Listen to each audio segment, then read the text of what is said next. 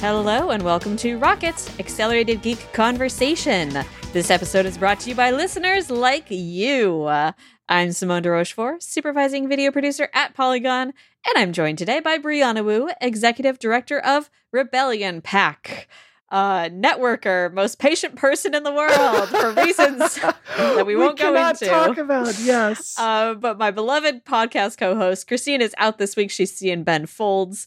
Uh, but luckily, we have plenty to talk about because Brianna, the gaming world, has blessed us with one of the biggest news stories of the year. We're going to be talking about the Xbox leak that happened due to the FTC case. Woo! Somebody getting fired. Oh yeah, somebody already fired. So sorry, not to sorry to that person. Uh, you did f up though. Um, and then we'll be touching on reviews of the iPhone 15.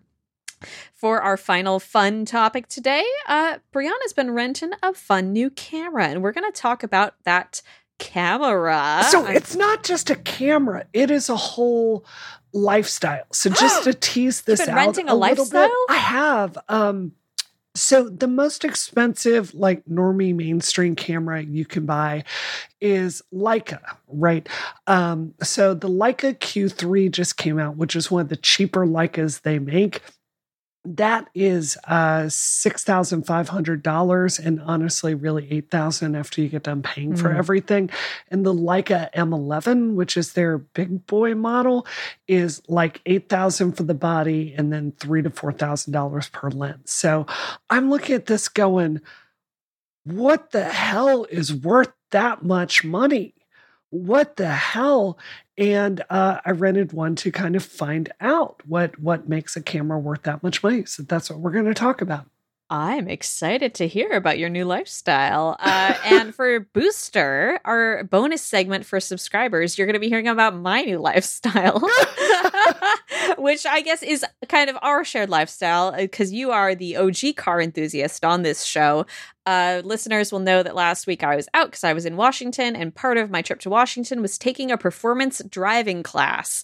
Uh, we talked about that on Booster a couple weeks ago before I went. Brianna offered me some tips to prepare me. were they and helpful I, they were. Oh, I've good. survived my class. I had a great time, and I'm going to talk about um, the performance driving. Uh, and it is to be uh, it's to be great. I will tell you all about it on that bonus segment. You can learn about that by going to relay.fm slash membership. Find out how you can sign up to get bonus segments and an ad-free show every week and support our show directly, which is really helpful on weeks when we don't have ads anyway, because we're in a recession. oh no Sorry, everybody. Uh, but thank you so much to our boosies. Hope you enjoy this uh, little life update from me. you But keep now- our show going we love you boosties You truly do. Let's get into this massive first topic. So, uh, it is unredacted document Christmas. All year this year, Christmas in July, Christmas in September, somebody accidentally uploaded a whole load of unredacted material uh, for the FTC versus Microsoft case, which is, of course, about Microsoft's Activision, Microsoft's acquisition of Activision Blizzard, and whether or not uh, this is a monopoly. Journalists have been having a ball dissecting this. There are so many articles online. Um, the documents cover uh, so many topics from plans for re- Xbox refreshes, plans for the next generation of Microsoft consoles, discussions about Game Pass release scheduling, a desire to purchase Nintendo, uh, and so so much more. Uh, before we get into all that, Brianna, what was your reaction to seeing these can, documents? can I share a super quick story so Please. I was, for reasons you know that we can't talk about, I have been in some close communication with some of our industry's uh, most uh, reputable journalists all week, right? Mhm. And everyone I'm talking to is like, uh, yeah, I would love to talk now, but I got to go into a meeting with a lawyer about a big story that's coming out. Oh, I got uh, to go into a meeting with legal about big stories coming out. And, and everybody's giving me the same message. I'm like, well, something big is about to drop.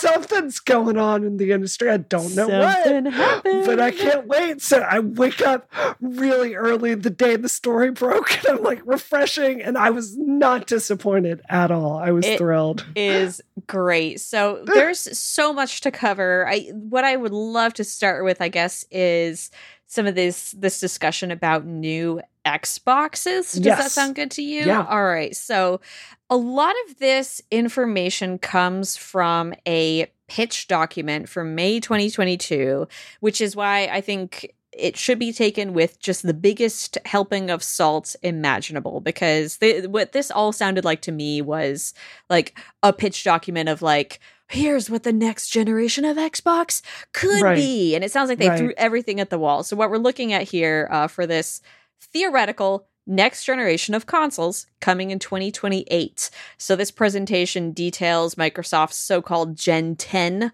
offerings um, which will theoretically include consoles, phones, web browsers, a handheld system, PCs, and a cloud console. They're talking about creating basically like a huge hybrid console um, to play to play cloud games. Um, with an operating system that is uh, that just cross all devices. So again, okay, that's big.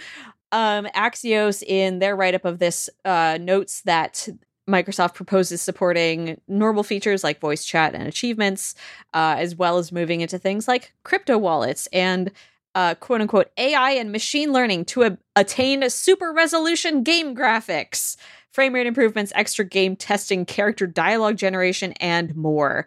Um, so while there are some details from this that sound to me like, okay, this is something they're probably working on right now, like notably, uh, they have supposedly committed to using ARM64 architecture for the CPU.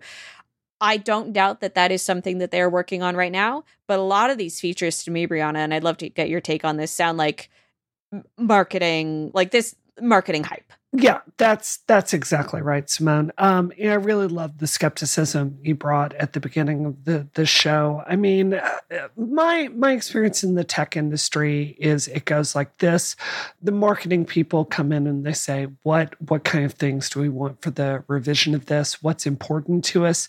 What can we change?" Right? And uh, you look at some of the stuff here, like the crypto stuff for the Mhm. the cloud gaming stuff and it, it really feels like just a, a grab bag uh, of things for for uh, microsoft it, it doesn't seem particularly credible. Uh, so um, you know is it interesting? I i guess i kind of felt like some of the I mean, not not to dish your coverage, but Mhm. I just felt like some of the conversation around this was so breathless, and it, it's like I I don't know. It, it just seemed it, it seemed kind of uninteresting. Like if you asked me to guess what this console was going to be next, this is pretty much exactly what it would be. Yeah, especially at this point. Like this is like six years away at this point. Yeah, Um, and it kind of reminds me. I, I feel like it mirrors what I think early game development is like as well. Where in a, a large company, of course, where it's like, yeah, let's throw everything at the wall. We could have all of these features. Like, let's uh, imagine, oh, online connectivity, multiplayer, uh, incredible procedurally generated dungeons. Like, let's do it all. And then as you continue to work on the project, the scope narrows because of time and necessity and also it just becomes more focused and it becomes a real thing rather than like let's imagine what could be um and it feels to me like that's where this is although like i said i don't doubt that there is work being done on whatever microsoft's next generation is Yeah, I think that's exactly it. And I also think that, you know, when it comes down to there there's the marketing hype before a console launches and then there's the reality of what that console ends up being, right? Mhm. So for the the Microsoft uh, generation, what is the Series X? Right, uh, currently it is uh, much better graphics than the last generation and Game Pass, and nothing else that system does really matters. I mean, I guess Mhm. console expansion to a certain extent. That's also true with the the PlayStation. You know, there was all this hype about adaptive triggers, and maybe you know one game in ten, if I'm sitting down really thinking about the L and R buttons, shoulder buttons, uh, and how it fires, you know, is it implemented in a way that's interesting to me? So, um, you know, I, I just, I'm not trying to be cynical about Yeah. it. I just don't think there's that much there. What's Well- a lot more interesting to me in the leaks is uh, them kind of revealing the numbers of what uh, uh, their Game Pass, uh, Oh, what they're paying for the Game Pass stuff. So yeah, you bring up Game Pass is perfect timing because uh, briefly we'll just touch on I think one of the more solid things from this, which is theoretical Xbox refreshes that would be coming next year um, which would both be for the Series X and the Series S, theoretically digital only, um, which would be different for the Series X, um, and two terabytes of storage and 500 bucks uh, retailing. And so that would basically be a console that would double down on Game Pass, uh, which is a lot of uh, a lot of information about Game Pass was revealed in these documents, uh, including discussions about the release schedule, uh, a lot of stress about filling holes in the release schedule, and like you said, amounts that are being uh, paid for games to be on Game Pass, uh, investments essentially that are being made, which was super interesting. I in there's a the email chain between Phil Spencer and uh, the other executives where he's talking about how like because of things being delayed there are these holes in Game Pass. They're like, this is a massive failure of yeah. organization and planning on our part, which I, I think is super interesting because we've, uh, I mean, on this show, we've been super positive about Game Pass because it does feel like, oh, there are so many new things out for it. I think possibly because we're looking at it from this perspective of like, oh, there are a lot of like I know we we don't only play like the big AAA games. We look at smaller games as well, and it's exciting to. And we also have a huge backlog. That's obviously not the perspective that the executives at Xbox are looking at it from. Yeah, they're looking at yeah. it as like, oh, we need to have that. We need to get that hit on there, and they're talking about like the delays in Starfield and the potential uh like backlash uh, if a uh, if a Lego game there there's a particular Lego game that was coming out that had to be delayed, and they're like, if they push this like for if if they if they push to finish this on time, they could gain negative attention from this conversation about crunch culture that's happening, which I thought was super duper interesting. Yeah, yeah. Uh, can you expand on that? Because I really agreed with that. Okay, so this is from our Polygon piece, uh, which is um, focused around like them calling Baldur's Gate a second run Stadia RPG back when it was genuinely going to be a second run. It was going to come out on Stadia first. So Lego Star Wars um, expected partner ask 35 million, 40 hour uh, ooh, 40M long hours. I don't know what that means. Uh, wild cards. This is from the, the leaked document. PC tech readiness timing is questionable. Negative crunch culture press will make them not want to push teams unreasonably. Um, so that was super interesting to me. Like as as a person who obviously works at a site that covers crunch culture a lot, it was interesting to get a little peek behind the curtain of like how executives at these companies or uh, uh, how people at these companies are viewing that ongoing conversation about crunch culture in game development and like whether or not that's actually making a difference. I, I thought it was really positive, didn't you? Yeah. And the fact that that factors into their decision sure, making and sure. they're hearing it. I mean, sometimes, you know, you. Uh, I don't know. There there are dark times that I wonder if what I'm doing makes a difference. And I, I have to imagine in your industry, Simone, sometimes y'all ask, like, you know, we're covering all this terrible stuff. Does it really add up to anything? That was my favorite part is seeing mm-hmm. this literally just uh, lead to their decisions that they're making. So the answer is yes. Yeah, super, super cool. Uh, but you were interested in the amounts that. Uh, Correct me if I'm wrong here, because yeah. I'm speaking from memory. So I have two that I can't believe. One was they were only offering five million dollars to secure Baldur's Gate 3 for Game Pass, which is crazy. Which is crazy. And then on the other side of that, Game Pass is offering $300 million for Jedi Survivor. Oh. How? How? How does that work with any model? What are the development costs for Jedi Survivor? It can't be. I mean, it's got to be like what 400 million at the most. How? What is going on? and the the notes read crown jewel.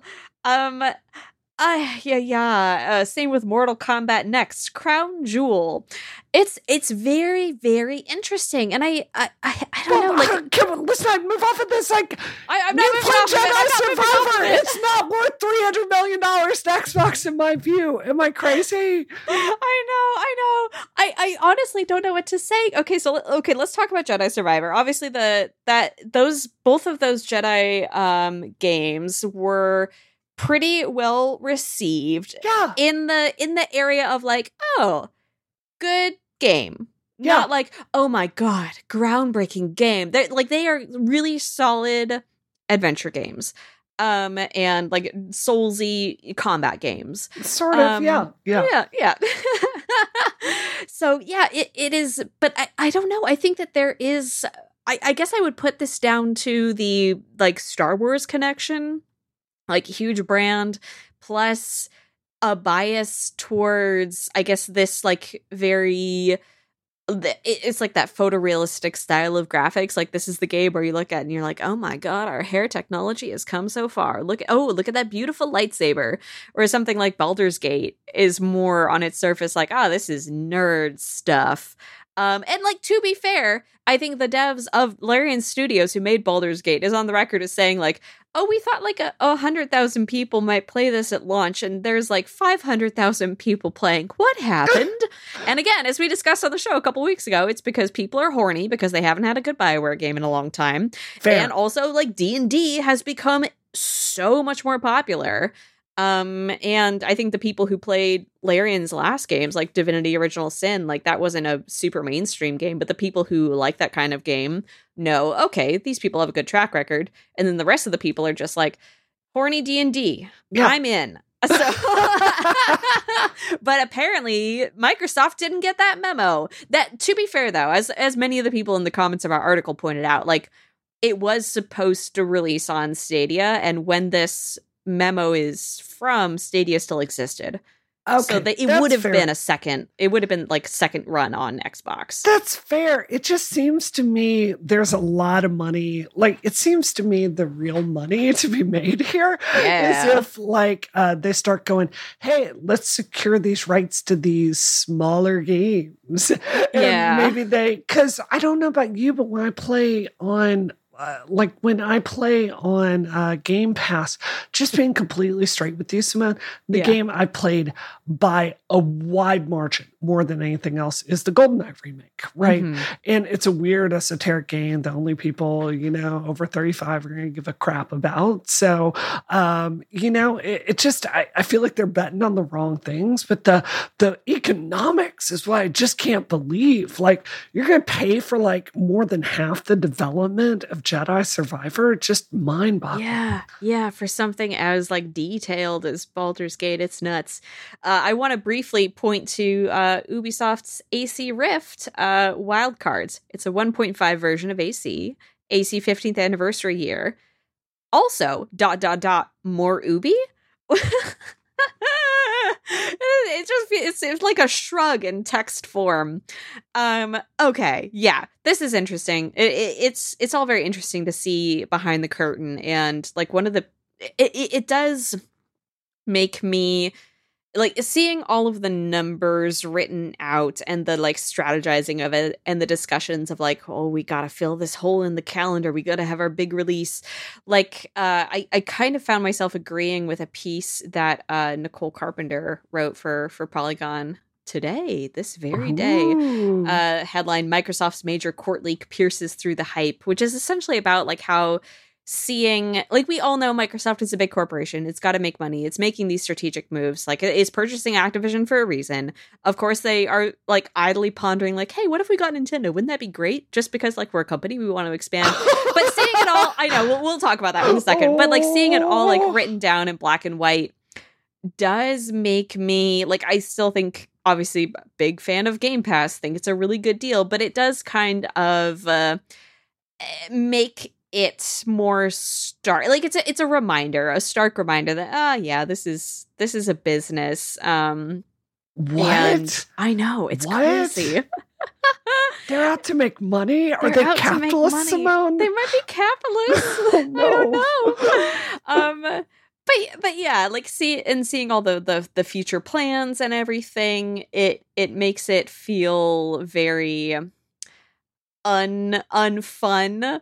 Um, eh, while also being very fun because we're learning corporate secrets. D- does that make sense? Yeah, yeah, yeah. No, no, I agree. It's uh yeah, I agree with that. Um, can we talk about the Nintendo news a little Let's bit? talk Because about the this is Nintendo super thing. Juicy. Oh my All right. god. I will go into my okay. So one of the many fascinating attention grabbing revelations that came out of these leaks was the way that Phil Spencer talks about wanting to buy Nintendo. He just wants to buy Nintendo. Uh, he wrote basically like, "Oh, they would be the perfect partner for us. It would be amazing. It's a shame that what prevents it is that they have so much money. They're sitting on so much cash." He basically says, uh, "Let's see, where is it?"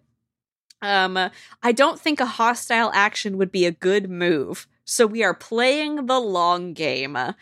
um, getting Nintendo would be a career moment, and I honestly believe a good move for both companies.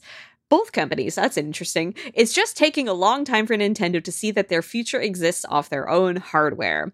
Um, fascinating. And, and, okay, so I want to go through this one Please because I'm about to blow up. Uh, okay. Uh, first of all, no offense to Christina's employer, I don't want Microsoft to own Nintendo at all, at all, at all. One of the smartest things Nintendo has done is playing it carefully is mm-hmm. not trying to blow up super quickly, not going, how can we expand our brand like every single place it needs to go? Like they under, they, if you read Console Wars by someone who we've had on the show, uh, uh, Blake, uh, uh what's his name? Um, uh, Blake Harris. Blake Harris.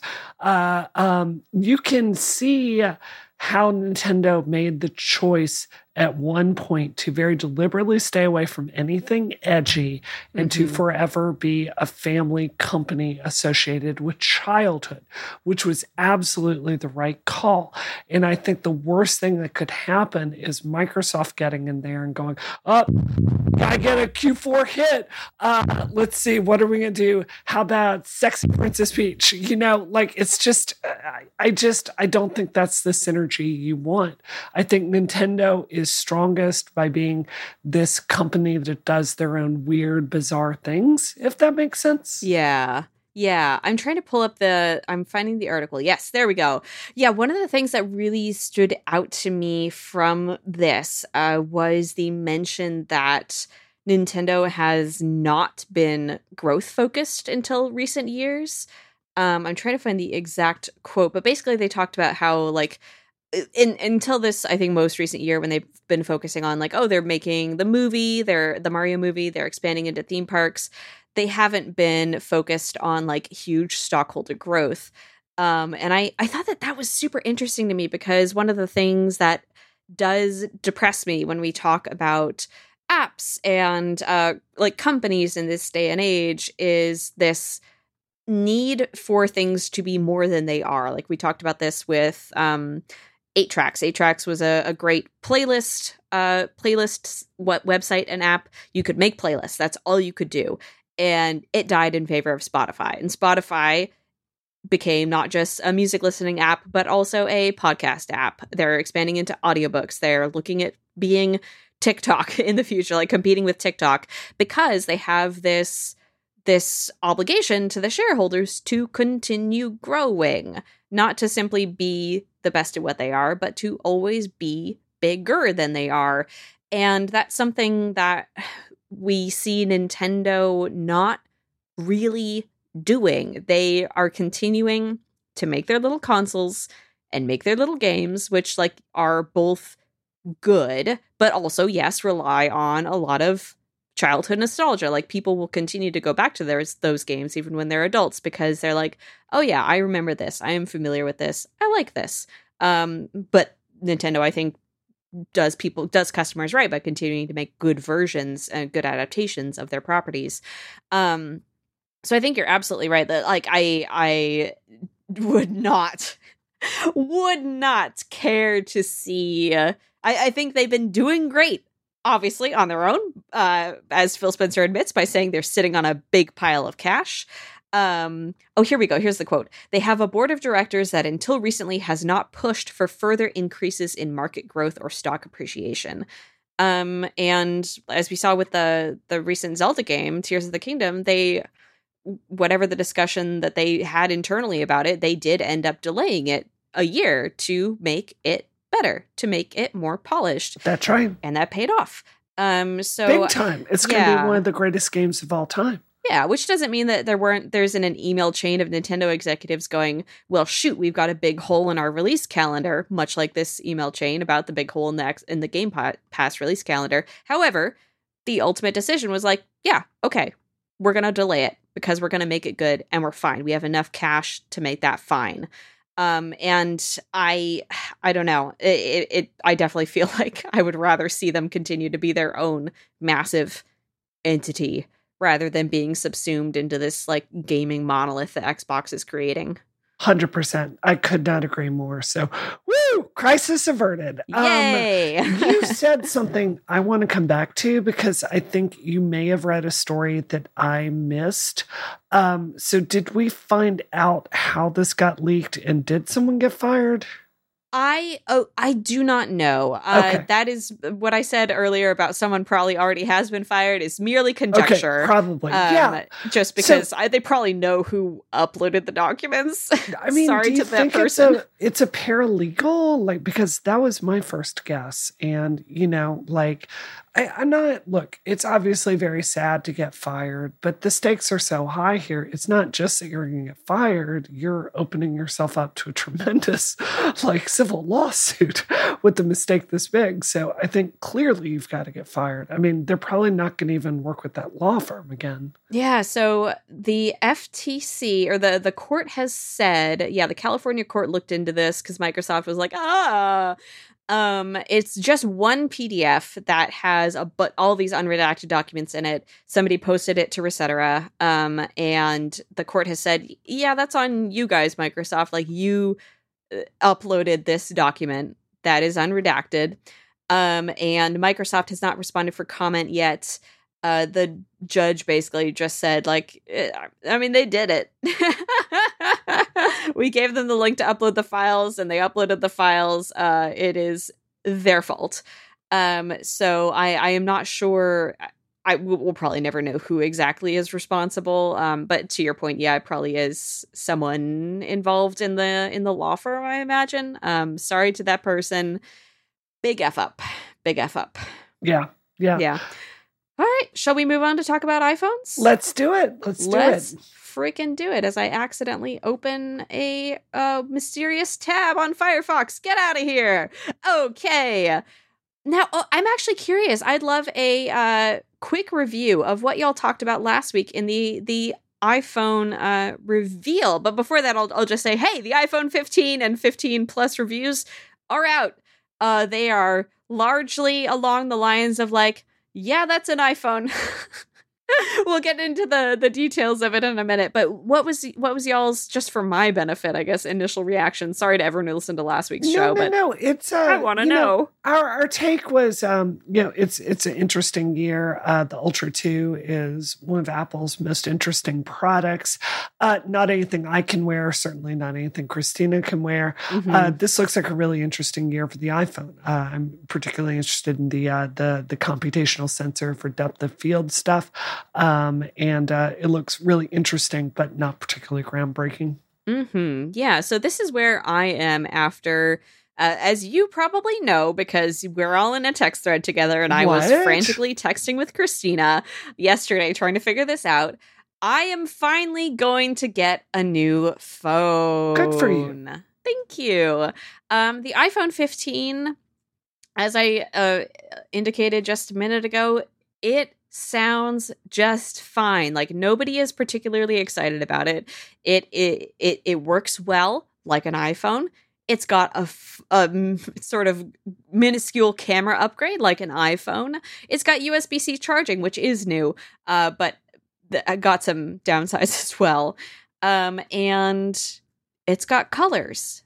I think we need to, but, but if we did apologize about the color accusations that we made, where a few weeks ago we said that Apple hates women because they weren't making colorful phones, uh, I believe It's we, really the biggest issue facing women in it is 2023. issue facing women. I and I have Yeah. to say, I I got to see the iPhone 15 today because it was in my office. And I I do think Apple hates women because they made all these beautiful colors, but they're so desaturated in person, they just look white. Apple, you gave me my yellow phone and you taketh my yellow phone away again. Um, so anyway, obviously that's not the biggest problem facing me. Um, it is uh, the biggest problem facing women more broadly, but I am upgrading because I have the iPhone 11. And Yeah, I think that this is time. the last possible year that I could get any reasonable amount of money as Yeah. a trade in for that device. Yeah, that's fair. Yeah. That's fair. Is your phone still in good shape after four years? Uh, it, it physically it is fine. Uh, in functionality, it is a bit slow. Right. She crawling, she's sliding. Uh, she's struggling to hang in there, and her battery life sucks. Yeah. So it is. I'm sure I will feel like I've stepped into a whole new world.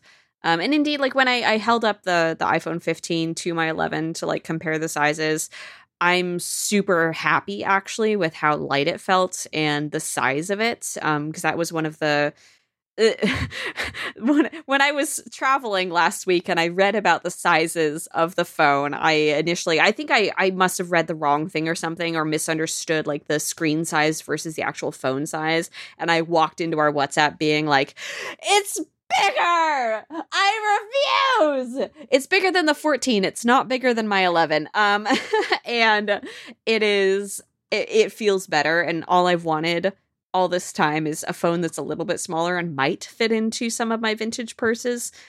So, it's time. You have vintage purses? I just have a few little vintage purses for my Oh, you've got to show me pictures sometime. I, I mean, they're that. just like crappy little things. They're not like super duper fancy.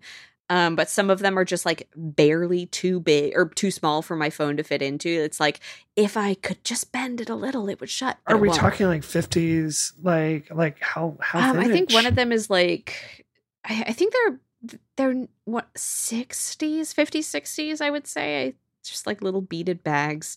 Um, nothing super exciting. Anyway, so that is kind of my uh, aesthetic and very, very shallow assessment of the iPhone 15, a phone that seems better. Um, Yeah. but probably not something that like I don't imagine iPhone 14 users will be running to throw away their phones right. and get this. What do you think? Well, okay. So the um yeah, now that the reviews have come out, we we know a lot more about this and how it feels. And I think it's really clear that Christina and I uh, under uh, counted one of the really biggest uh, upgrades this year, which is the titanium frame, right? Because um, I think we were like looking at the weight of it and going like, this isn't that big a difference. Uh, a lot of the reviewers, particularly uh, John Gruber over at Daring Fireball, talks about just how good it feels in your hand um, Mm. and how it really does uh, add up to the uh, to the to the lightness of it. And you know, one of the things, if you know uh, Apple's history of titanium, uh, you know, you had the way, way, way back in the day, you had titanium MacBooks uh, with a lot of quality control issues as far as how that held up. And one of the things Apple tends to do is they will introduce a material um, in the Apple Watch uh, to see if they can really work with it. You know, they did this with the the very expensive ceramic watch, and they've been doing this uh, with titanium. Uh, and they they finally brought it like out to uh, the entire iPhone line. Uh, so I think that's uh, really really exciting to see how that goes. Um, for me, because I rock the Pro Max, um, I will take any uh, lightness that I can get. I have no doubt I'm going to develop like Mhm. carpal tunnel in my pinky finger that it uh, rests on eventually, but that's just the price I had to pay to do my job. Um, so that's one thing that a lot of the reviewers have uh, noted. I am upgrading um, this year for the camera. Uh, in the last year, I've gotten a lot more into photography, and I think I um, really kind of uh, underestimated. Uh, like last week on the show, I was talking about how I was most interested in the um, the depth of field sensor to basically Mhm. fake uh, you know, levels of f-stop uh, for for a bokeh blurred background effect in this.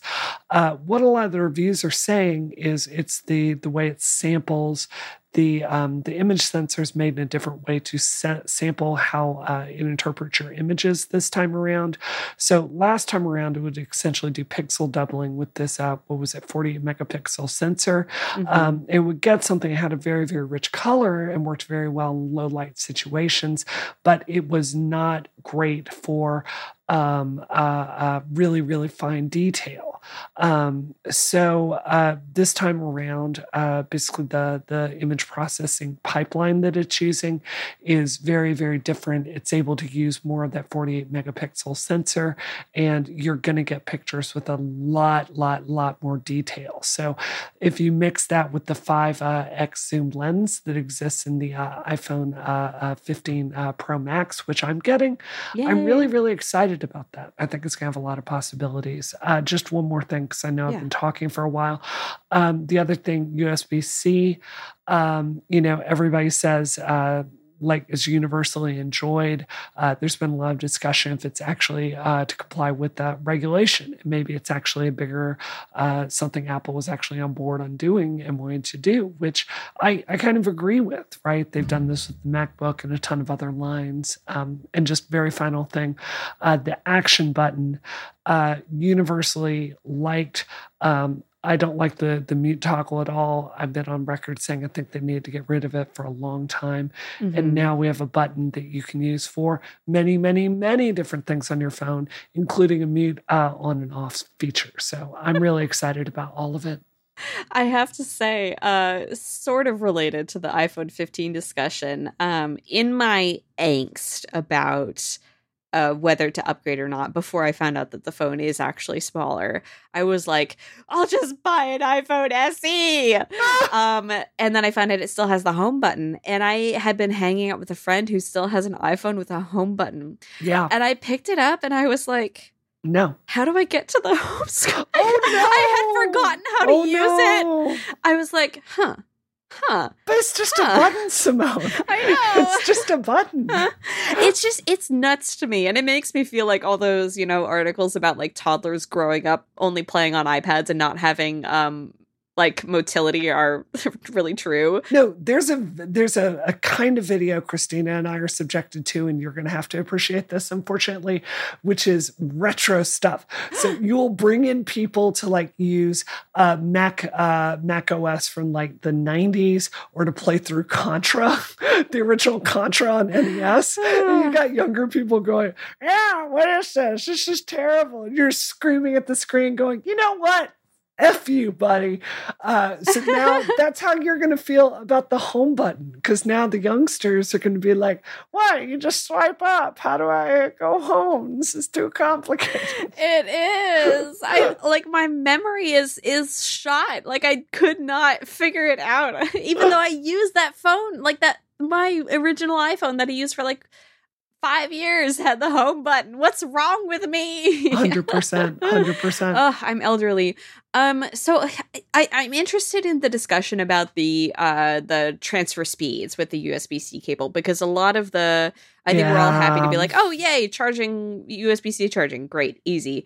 A lot of people were complaining about the transfer speeds. I I usually use AirDrop but I'm usually not airdropping like huge, huge files. If I were actually filming things on my iPhone, I would probably want to be cabled, undoubtedly, because airdrop. Uh, um, so I, I can see this affecting people, especially like you, Brianna, who are interested in using the phone to like take really high quality photos. Yeah. Um, potentially filming video. I'm not sure. Um, so it, it is disappointing to know that the transfer speeds are not quite there but I, I probably for like eighty percent of the people won't. Yeah. it won't matter. I don't know. I don't know. No, I, I don't think you're wrong. I think most people, uh, when they're transferring this stuff, it's just in the cloud, and yeah, iCloud's really good for your photographs. I think what I fundamentally do not understand is why. Yeah, I, uh, I I don't like if you're you're at the the USB bus. Like, is there a space savings with having USB like 2.0 there for the lowest model versus something a little more modern. I i just don't understand it. Eh, are they are they like aiming low to see um to give them somewhere to go later? I, i'm glad it's better in the the pro model but it, it just it's it's bizarre and weird. Yeah, I think why is exactly the word for it. Like, it's not going to be anyone's deal breaker, but it is just kind of a like, oh, but why? um, and as as for, is there any other feature I guess that that stands out to you? I know I think things that things like the um dynamic island and the action button, which I personally haven't experienced yet because again my phone is elderly. I'll be excited to talk about when I do get the new phone. Um, yeah. So, actually, I would like to talk about a use for the dynamic island that I've yeah. really started to find helpful. So, um, one of the ways uh, that we run my team um, is we do it on Discord, uh, which I think is actually a really good office organization tool. Mm-hmm. And Discord is really tightly integrated into that uh, dynamic island. So you can tap up there and turn your mic on and oh, off. It's cool. this quick shortcut back. So, you know, I think when the dynamic island initially came out, we were all a little skeptical on what it was going to be. And I found it to be um, at least in this use case, tremendously helpful. So I hope you, I don't know how many Discord calls you do, uh, but I found it tremendously helpful. Quite a few actually, because my uh, F1 community's on Discord, and oh. sometimes I'll like call in when I'm watching qualifying to just like chat with people while we're mm-hmm. watching. Um, so that'd be super helpful because I'm also like walking around and making coffee and peeing. Um, so I'm just really excited to play with it because it's been a while since I have gotten to experience uh, a total a totally new iPhone feature. Like I've gotten more into using things like widgets that I think have expanded a lot on iOS, including my old phone in the last few years, but not something like totally new that I've never been able to mess around with before. And even the action button, just because I don't have an Apple Watch, I've never experienced the equivalent of that. I'm, you don't have an Apple Watch? No, I don't. Really? yeah. Uh, why? So I'm Can excited. I ask why? Uh, frugality and I guess lack of need. I know my friend Tara really likes it. Um, she actually she goes through habitual like phone cleanses where she just uses her Apple Watch and yeah. will like, text with it and stuff. Yeah. Um, but I don't know. I I, I mean I there. don't I'm not gonna like be the obnoxious tech gal and try to talk you into to getting one. Um, I really find it a extremely useful um, um, tool for my health. Uh, you know, not just being able to, you know, like see blood oxygenation trends, mm. like, you know, or, or sleep quality or, um, you know, how much you moved around, right? Um, I, I don't know. I mean, it's Can just. I ask yeah, a question? What course. do people do with sleep tracking data? Well, for me, it's like, um, uh, so like right now I'm extremely busy, right? Yes. And I wake up and I feel like garbage most days, right? And you can look at the watch and go like, "Oh, I really have gotten like X number of hours of deep sleep lately. I need to stop staying up so late and just force myself to go to bed and get a good eight hours of sleep. This isn't something I can push through, right? So you mm-hmm. have like objective data about how much you're pushing it, if that makes sense. Okay, that does make sense. I can see why that would be useful. Um, I, I guess for me personally, I, I mean, I'm a person. I don't even track my period. I just feel that that out. so the I, I've always been curious about what people actually do with sleep tracking data, but Uh, it it does it definitely it's it's not like I'm not against it or anything. I think the Apple Watch obviously is I I've been pro Apple Watch on this show. It's super useful. I would like to have one, but I also don't see a need for me to spend my money on one when I could be spending $200 to buy a uh, used opera costume on eBay. yeah, no, fair point. Fair point. I you don't really work out either, so this is also true. yeah, I mean, I mean, I find that really helpful. The other thing is, I can't tell you how many times I've like had a meeting scheduled in my calendar, and my phone is in the other room, and my phone starts buzzing, and it's like, oh crap, uh, like I've got to be on Zoom right now and you just hit the button and it starts it and you can run to your office. It's like it, it's a really good health slash productivity tool. It's definitely worth the 200 bucks it costs in my view. Definitely. Yeah, yeah, I think that that's absolutely. Yeah, I I don't doubt that. Um yeah, it's the kind of thing where it's like, "Oh, that's that's nice." Um mm-hmm. but yeah, I'm you know me. You know me. It, I do. I do. I have an iPhone 11. I don't doubt that someday I will get an Apple Watch. Um, but yeah, probably not today. Hey, do you want to tell me about your Leica lifestyle? I will. Your I Leica will. style? All right, fine. So we're moving on to dessert. Um, Yes, unless there are final thoughts about the iPhones. No, no, no. I'm I'm excited to get mine. I don't know if it's going to come while I'm out of town on secret mission, uh, but I'm looking forward to getting that. So, um, so yeah, um, I, yeah. As I said at the beginning of the show, um, I've gotten really, really into photography this year, um, like in a really embarrassingly big way. Mhm. Um, and the normal camera I shoot with is a you know it's a Canon R5, and I've got the 85 millimeter um, uh, USM lens f1.2, which is uh, universally considered to be one of the very best lenses ever made, and I love it. But it's also like um, an extremely heavy camera to carry around with, right? Like when I'm on vacation, it physically hurts at the end of the day. So, um, you know, um, like a lot of people they're serious about photography, I've been thinking about getting, you know, a second lighter camera to carry around with me. And um, like a, I, I think it's fair to say it's it's I don't want to say overpriced, but it's certainly at the very, very top of what you can pay for a camera. And one of the things that differentiates Leica stuff from, say, a Canon or a Sony system is it uses what is uh, called a rangefinder system. Um, so the the lenses on it, you can literally go and get a um, a Leica lens from the 50s, and it's a it'll be an M lens, and you can pop it on your camera and start using it today with like the most modern uh, digital uh, uh, photography like like camera they've got the M11. It is very much an old school. Take your time go slow, set your set your f stops, manually focus kind of system. And as someone that, um, yeah, I find a lot of meaning in manual transmissions Mhm. and older cars. Like, I, I really do. I feel very strongly about this, Simone. That I think that, um, I think that when you have friction, you can have meaning Mhm. um, you know, because you can take an excellent camera with your iPhone that's going to be technically perfect any time. I think when you have to slow down and think about, okay, what is my depth of field going to be, and how is that going to affect my my shutter speed? Um, what is my composition going to be here? Because I can't change it after the fact. Um, you know, what is the level of noise I'm willing to trade off in this this photo here? And you don't have a lot of computer systems to kind of automate that for yeah, you. yeah.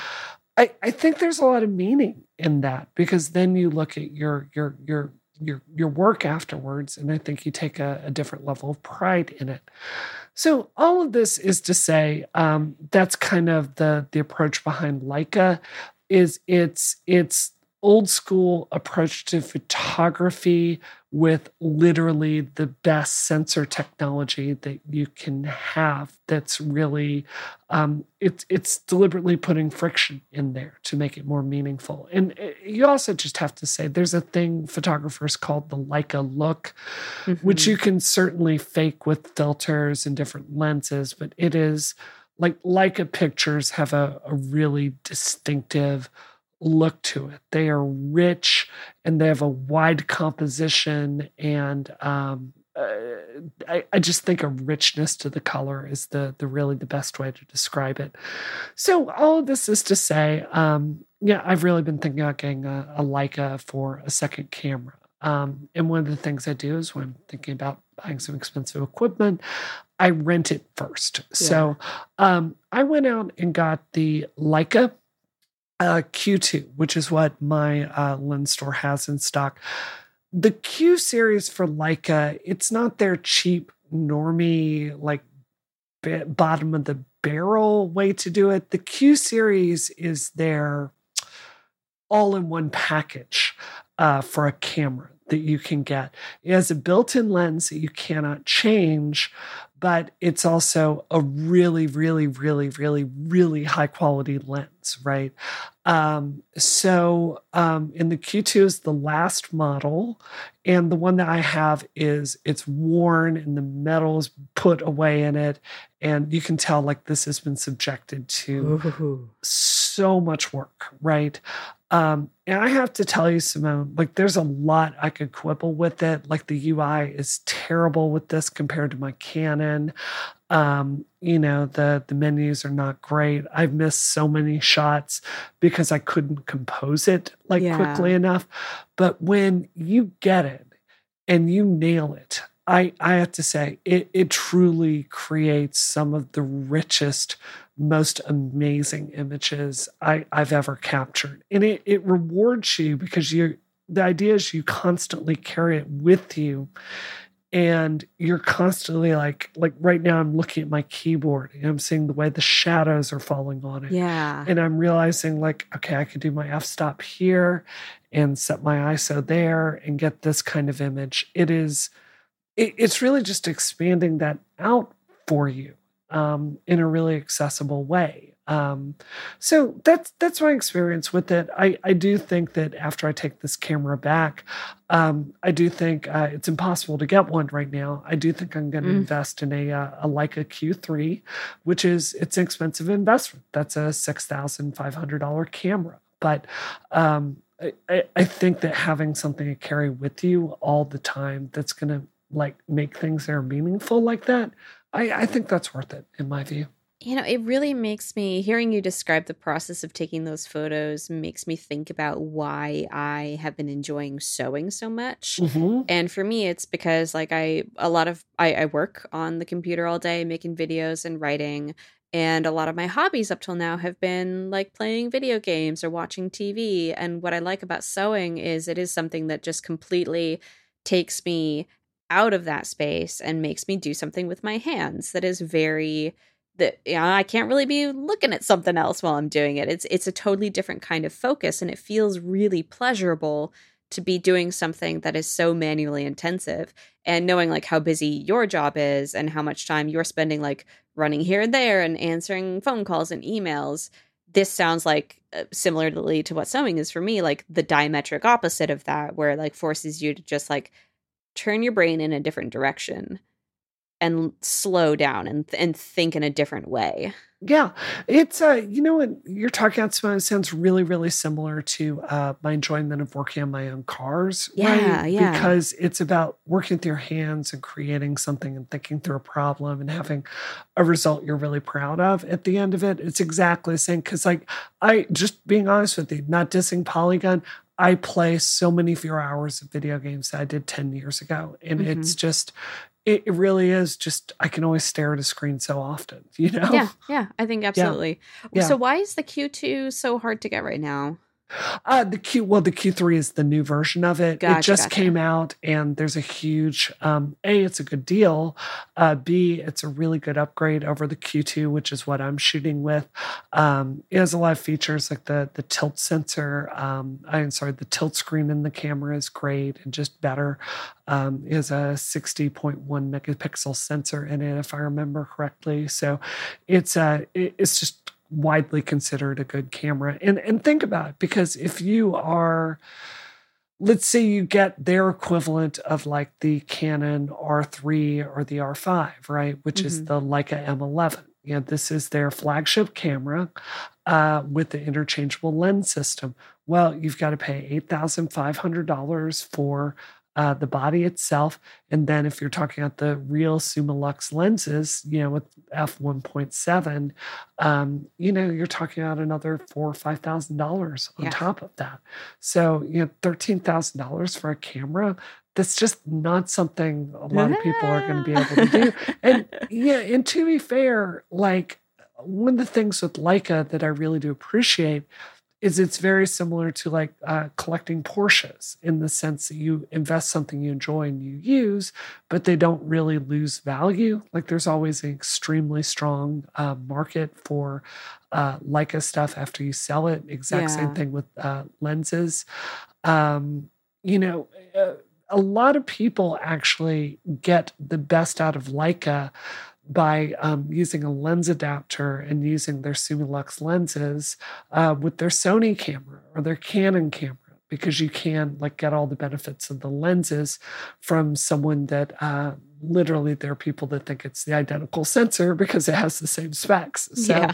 um yeah, there are ways around it, but all of that is to say like six thousand dollars is a it, it's a good starting point to get into this world. And even like this camera that I'm using right now that they paid six thousand dollars for, even as beat up as it is, if they went to sell it today on you know uh, keh.com, they'd still get five thousand, four thousand five hundred dollars for it. Yeah, know? yeah. So to invest in your next camera. uh, right, I mean, it doesn't depreciate the same. Yeah. So That's really cool. This Yeah. sounds like a really positive hobby. I, I enjoy it. It's it's I think I do think one of the things I've noticed as I've been here is there's always chasing better gear. Um, which is definitely part of the hobby and it gets really expensive super quickly. So there it is. Yep. I know what it's like to have an expensive hobby, which we'll be talking about in our uh, booster. But for now, wow, before we go into what we're doing this week, let me remind everyone it is still uh, the Relay FM fundraiser for St. Jude month uh, because September is Childhood Cancer Awareness Month. And since the very first Relay FM for St. Jude fundraiser campaign in 2019, we've raised over $2.5 million as a community, uh, which means that Relay FM hit its first goal for 2023. But we're not stopping there because St. Jude won't stop their life saving work until no child dies from cancer. With your support, we'll be one step closer to that day one cure closer, one child closer. And what I want to call out today is, of course, that September 22nd uh, is the big live stream. Um, so if I pop back into Slack so I can remind myself, Friday, September 22nd from 11 a.m. to 11 p.m. Central Time on the Relay FM Twitch channel. Uh, much like in previous years, there will be a big fundraising marathon. Uh, people are going to be doing like f- fun content ideas. Mike and Steven are just going to be on all the freaking time. Um, I think the one of the last years that I did it, we did some really fun segments. I don't know if I'm doing anything for it this year. I should probably reach out and find out. But that doesn't mean that you, listener, uh, shouldn't tune in. Uh, it has been super fun, and I will say the next goal that uh, we're going to hit is 450,000, and at that point, Mike is going to build a Lego Concorde jet which looks super oh, that Lego cool. model is really fun. Yeah. yeah. Yeah, it's really Um, beautiful. It's gotten some really good reviews. Uh, the it has the droop snoot on it where it, it goes down so the pilots can see the ground as they're taking off, which is so fun. good. Uh, and we have all raised collectively, you have raised collectively $384,000 this year, which is nuts. Uh, the goal is sitting at 500K right now, and I do not doubt that that is going to be hit uh, hopefully during the fundraising, the, the live stream on Friday, September 22nd. So please do tune into that. Um, this is a really great cause. Uh, and yeah, oh, whoa, whoa, whoa, whoa. I am mistaken. It's 12 p.m. to 12 a.m. Eastern. That ha- has changed. It's not 11 a.m. It is 12 p.m. to 12 a.m. Wow, 12 whole hours of podcasting. Uh, so if you tune into that, donors who make an individual gift of $60 or more will receive a digital bundle of Relay FM uh, wallpapers and screensavers. Uh, last year, that was a big deal. Tune in to see what this year's designs are. Uh, also, donors who make an individual gift of $100 or more will receive the 2023 sticker pack with all new designs. Um, and you can, of course, uh, search employer on the donation page to see if your employer is donation matching. Um, and that's another great way to just leap ever forwards towards the goal. So check out stjude.org slash relay to donate and relay on Twitch to tune into the stream on Friday. But of course, if you just want to donate, you're like, I don't have time to watch the live stream, go to stjude.org slash relay uh, and you can just donate there. It's awesome. Um, and thank you so much for listening. Okay, Brianna, what are you up to this week? Can't Can talk about say? it. I can't talk about it. I do have the uh I can say this because this was announced. If you're in Baltimore, uh for VidCon uh this week, um we um on Saturday there's a panel with three people, three of the most legendary streamers on the left, uh, which is Destiny, uh, uh, Vaush, and uh, Emma Vigeland over at uh, Majority Report. This is huge, y'all. Like the Vaush Destiny beef is one of the most legendary in all of Twitch. Mm. Um, and they have agreed to put aside their differences and they're not making up, but they are going to talk about activating their audiences for 2024. Um, both of them have been massively successful in getting uh, canvassers out to vote uh, and, and win elections. So we are very, very, very excited about that. That is awesome. And I'm going to be leading the discussion, which I'm thrilled about. Yay! Oh my God. VidCon. It's freaking happening. Um, I just got back from Washington. What am I up to? Honestly just uh trucking away at work uh nothing particular coming out this week. But of course uh, if you are a booster subscriber i'll be talking about my new passion which is driving very fast. Um, and if you want to learn how to listen to our bonus segments here at rocket go to relay.fm slash membership to find out how you can support our show or a tasting platter of your favorite relay shows uh, which is something that we super duper appreciate uh, people doing. You get a fun bonus segment every week. We usually talk about uh, something. It's kind of a continuation of our our third segment on the main show, where it's something like fun and lighthearted, or something more personal about what we're doing uh, in our lives. So uh, tune in to that, and you of course get an ad free show as well. Um, and you support us, and we really appreciate it. Thank you so much, everybody, for listening to this episode of Rockets. If you liked it, please leave a five star review on Apple Podcasts and Spotify. Uh, thank you so much to everyone who has done so. We'll be back with you next week with more tech news. This episode of Rocket is terminated. Terminated.